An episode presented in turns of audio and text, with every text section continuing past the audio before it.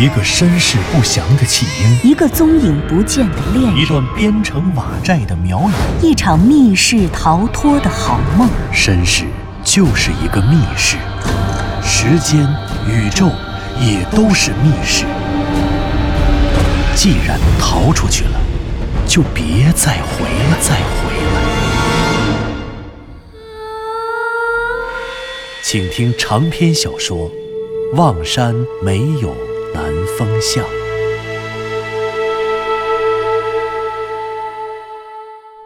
第七十五集。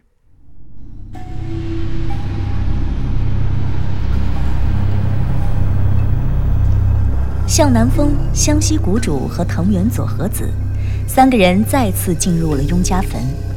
在雍家坟的二号洞，通过绳索空降的方式闯入了雍家坟的诡异地下空间，看到了这里与众不同的怪藤构成。向南风和佐和子在这里率先发现了雍家族人雍批的棺木和墓碑。然而，这里的情况与前面一号洞中十一个墓葬一般不二。向南风和湘西谷主一一开棺，将这些狼犬厉鬼化为尸烟，送他们最后一程。然后，向南风又会转身帮佐和子记录发现棺材及棺材埋葬的具体位置，并且将位置与原本的墓主人一一对应。等他们解决掉第二十一具狼犬厉鬼的尸体，并且标记好方位后，左和子抬起头说道我们又绕了一个圈儿。：“嗨，看起来我们可以从这里再爬回去了。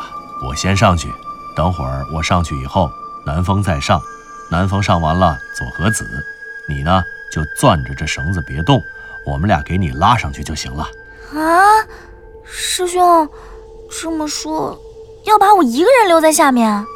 嗯，不不然呢？不然你第二个爬，我是怕你爬不上去呀、不是不是，能不能你先爬上去，然后就把我拉上去？咱们两个再一起把南风哥拉上去啊！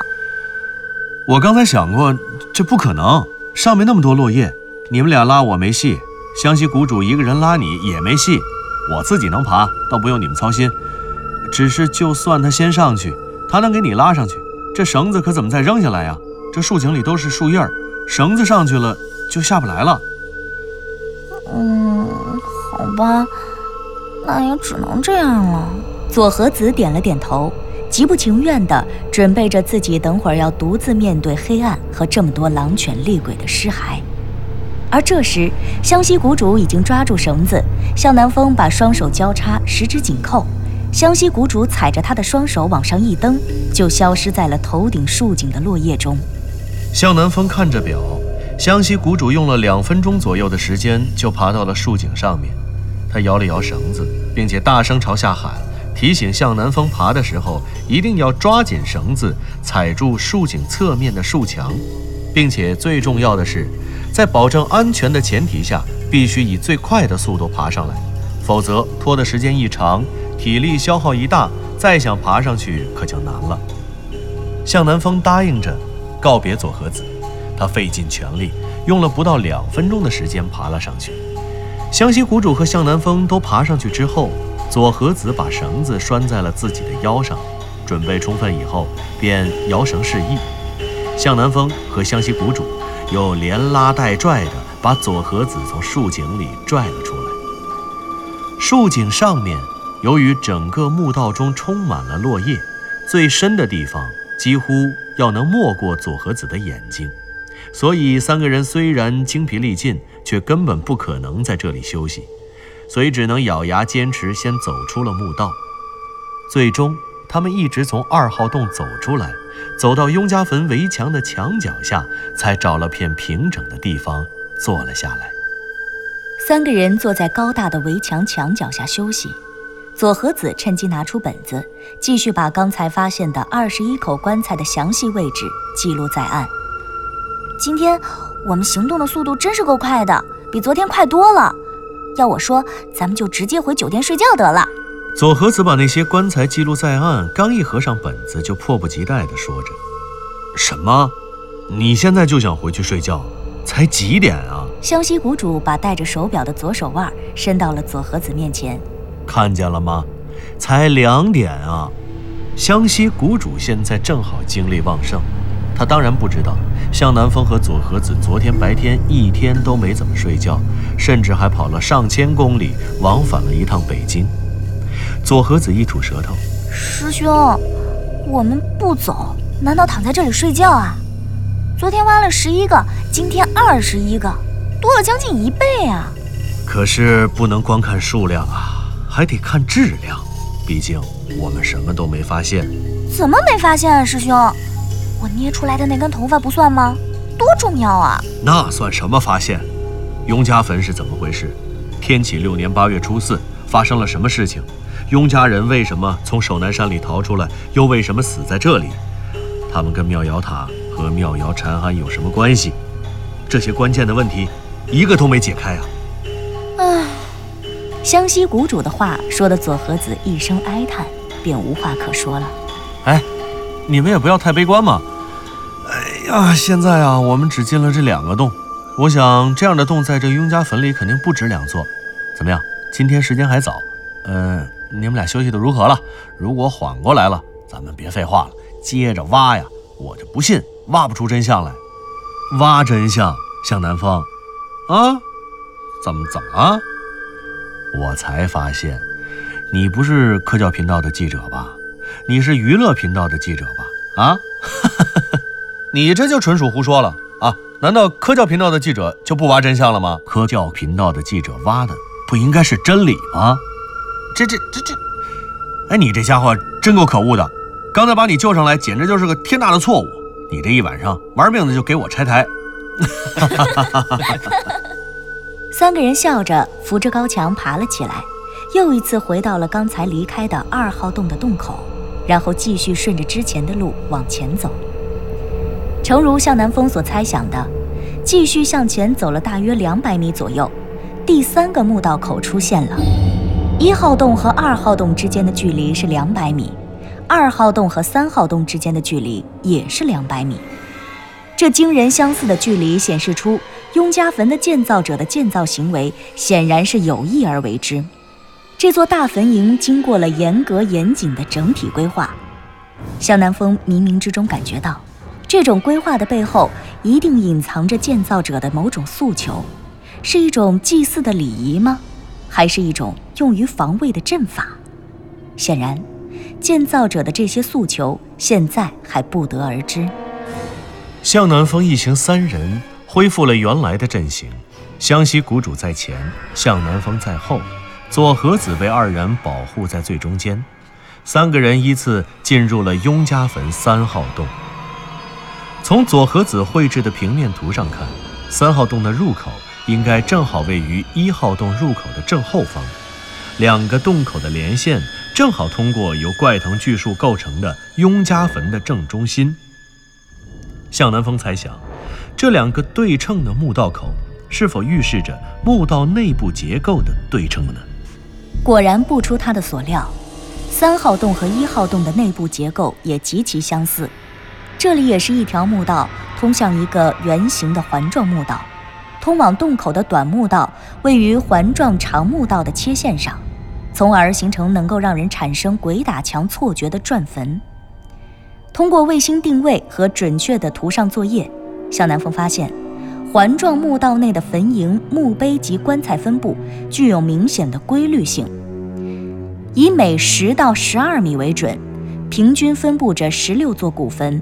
每一座古坟的坟外都有一块墓碑，墓碑上的碑文清楚地写明了它的原主人及雍家族人的名字和天启六年八月初四这个雍家人共同的死亡时间。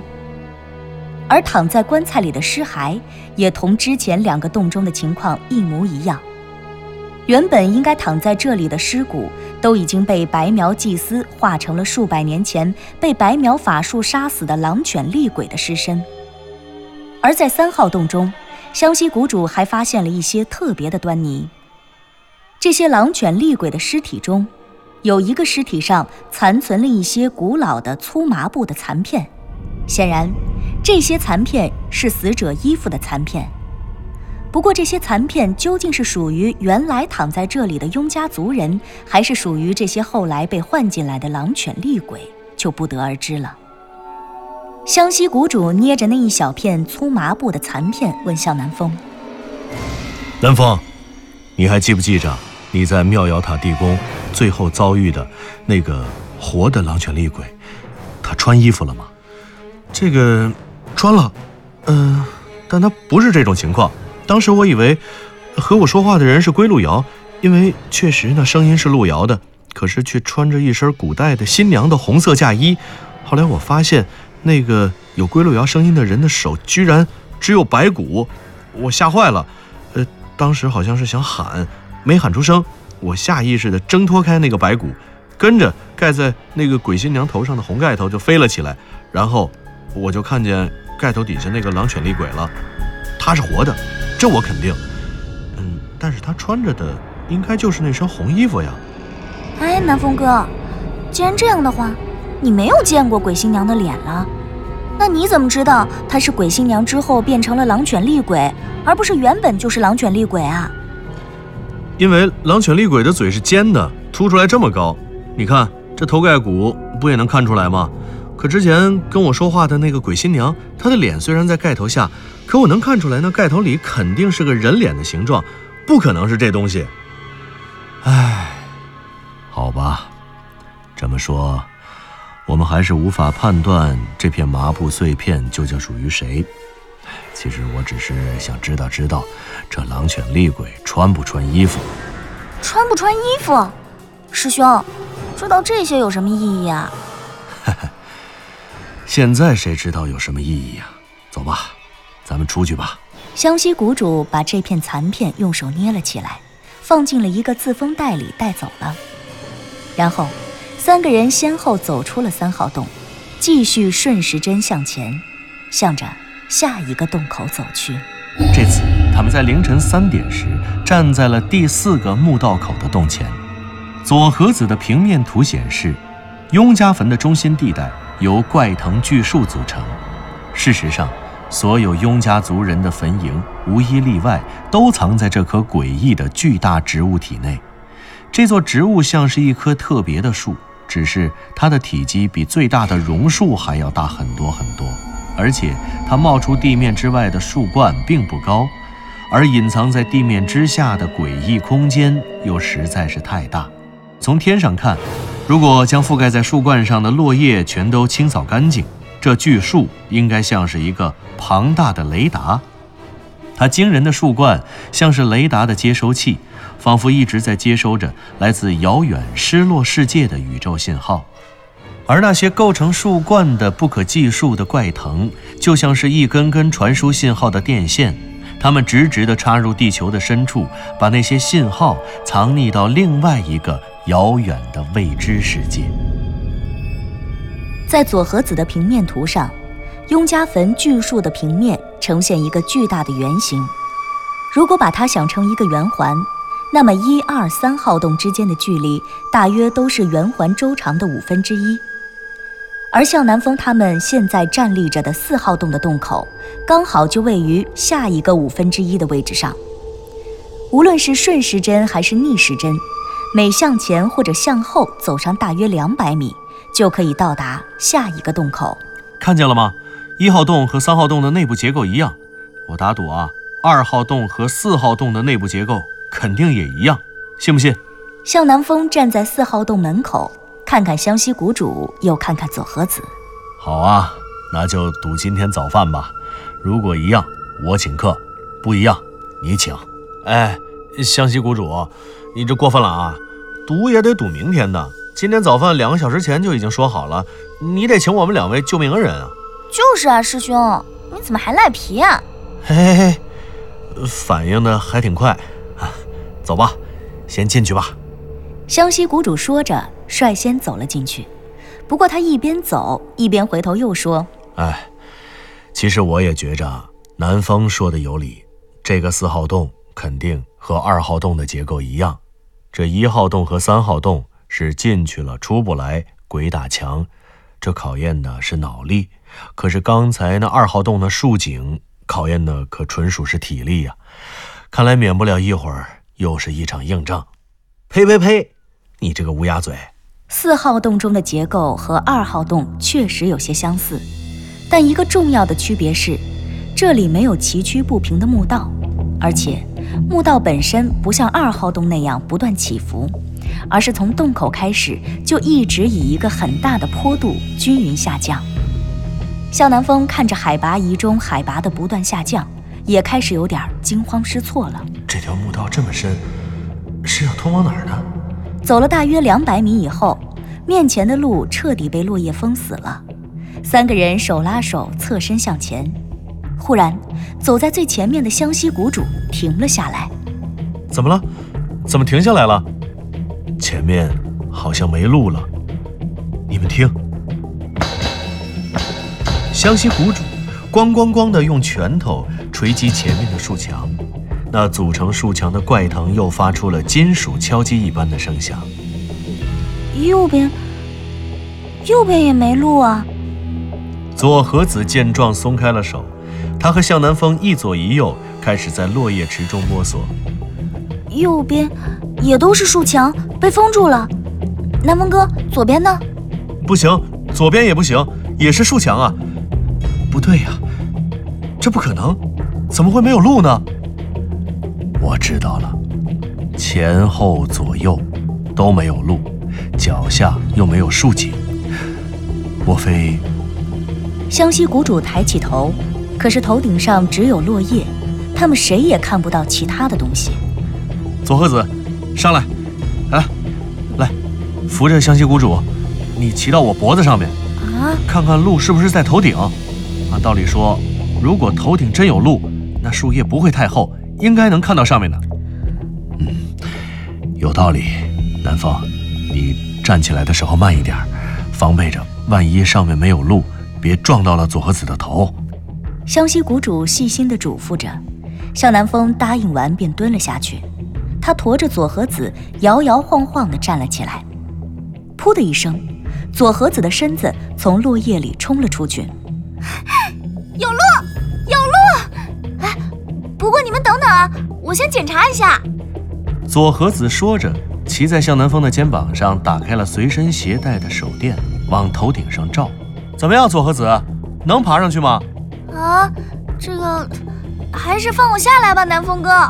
上面虽然有路，可这路实在太长了，这个通往上层空间的竖井又太高，我觉得我们是不可能就这么爬上去的。啊，有多高啊？不知道。这些怪藤都往一个方向长，都是从下往上直来直去，越往上面，眼睛的距离感就越弱。我实在是判断不出来树井有多高。左和子，你可真够笨的。向南风见湘西谷主埋怨左和子，赶紧打圆场。湘西谷主，你别这么说。呃，就算是你知道树井有多高，我们也肯定爬不上去的。就这种藤条，基本没什么着力点。别说你我了，就算是专业的攀岩运动员，如果毫无外力借助，也没可能爬得上去。左和子，我先放你下来吧。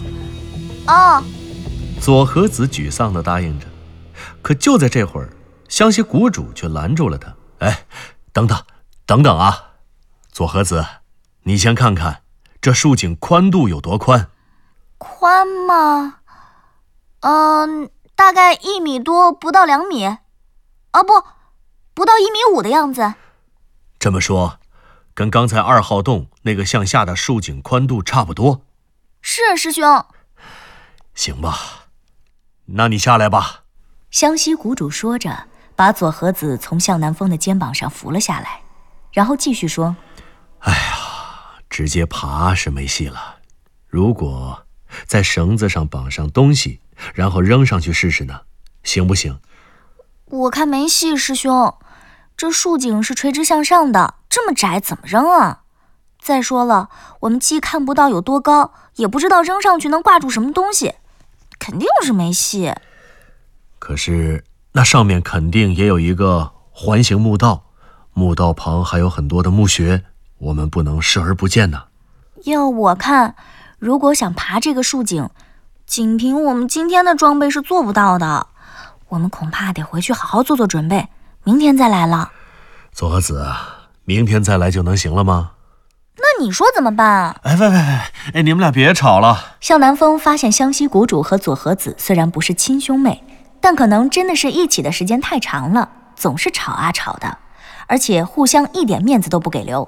特别是湘西谷主对左和子，真的是一副兄长训小妹妹的姿态。我说你们俩别吵了。佐和子说的对，咱们今天啊肯定是上不去这个竖井了。不过我就在想，你们说，如果我们徒步，或者说有绳子，都没有办法从这墓道爬上去，那修建雍家坟的人他是怎么把成殓好了的尸体运上去的？这岂不是天方夜谭吗？湘西谷主直摆手，运尸体不，尸体肯定不是从这条墓道运上去的。啊？为什么呀？为什么？就像你说的。这地方不可能用棺材啊！当时修建雍家坟的人根本无需这么走，然后把棺材运进去。你看，刚才我们从墓道口一直走到这个位置，海拔一直在降低，没错吧？湘西谷主指了指向南风手里的卫星定位仪，向南风点了点头，说道：“没错呀，那就是了。我认为。”这一条甬道通往的环形墓道肯定跟地面基本平行，或者高个一米，矮个一两米的而已。当时雍家坟的修建者只需要在地面上开凿一条水平的临时墓道，把棺材运进去，然后掩埋好，之后人走的时候再把那个临时墓道封上，不就完事儿了吗？等于最后把这条假的墓道留给我们，让闯入者。知难而退。开玩笑，湘西谷主，这怎么可能呢？这有什么不可能？修建者之所以要让我们现在走过来的这条路继续下降，目的就是为了间接的增加现在这条甬道和我们头顶上那主墓道的落差，好把外人挡在外面。那既然他要按你说的啊，已经开凿了一条临时墓道用来运棺材，运完棺材以后又把临时墓道封死了。那他有什么必要留下这条墓道，一块把整个雍家坟都封死了，不更简单、更有效吗？啊，对了，咱也别在这傻站着了，咱往外走吧。啊，走吧，走吧。你们俩有办法爬上去吗？要是没有办法，咱们就先走，在这儿聊也不是个事儿。湘西谷主点了点头，也一起往外走。好吧。